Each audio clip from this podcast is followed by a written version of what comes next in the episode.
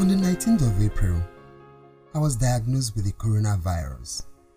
I had a mild fever and took the regular over-the-counter drugs and some painkillers. Like always, I had hoped to get better in a few days. But that wasn't happening. Few days later, I began experiencing tiredness and I thought I needed more rest. I took some more pain relieving drugs and went to bed that night. I had barely slept for a few hours when the coughing, headache and sore throat set in and my temperature began to increase.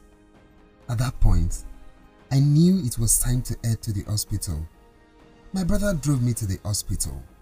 When we arrived at the hospital, we were told I would be evaluated inside the car.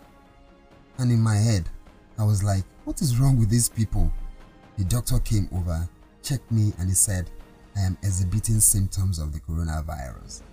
And I was to be referred to a testing and isolation center.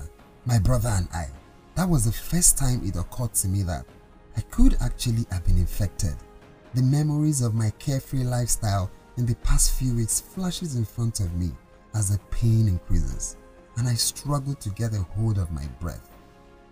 The test was conducted at the test center and I was confirmed coronavirus positive, while my brother came out negative. Going home wasn't an option for either of us. What am I even going home to do when I was barely gasping for breath and my bones were beginning to ache so badly? The treatment started and lasted for two weeks. This period was a time of extreme sober reflection for me. I began to appreciate little things that I took for granted and for me, it was a miracle that I came out alive. Some other didn't. I just want to advise everybody to adhere to every prescribed safety measures. Use your nose mask, wash your hands regularly, use your sanitizer, keep social distancing. I wish I knew how important these things were. My name is Tochukwu Hiyema. I survived the COVID-19 and this is my story.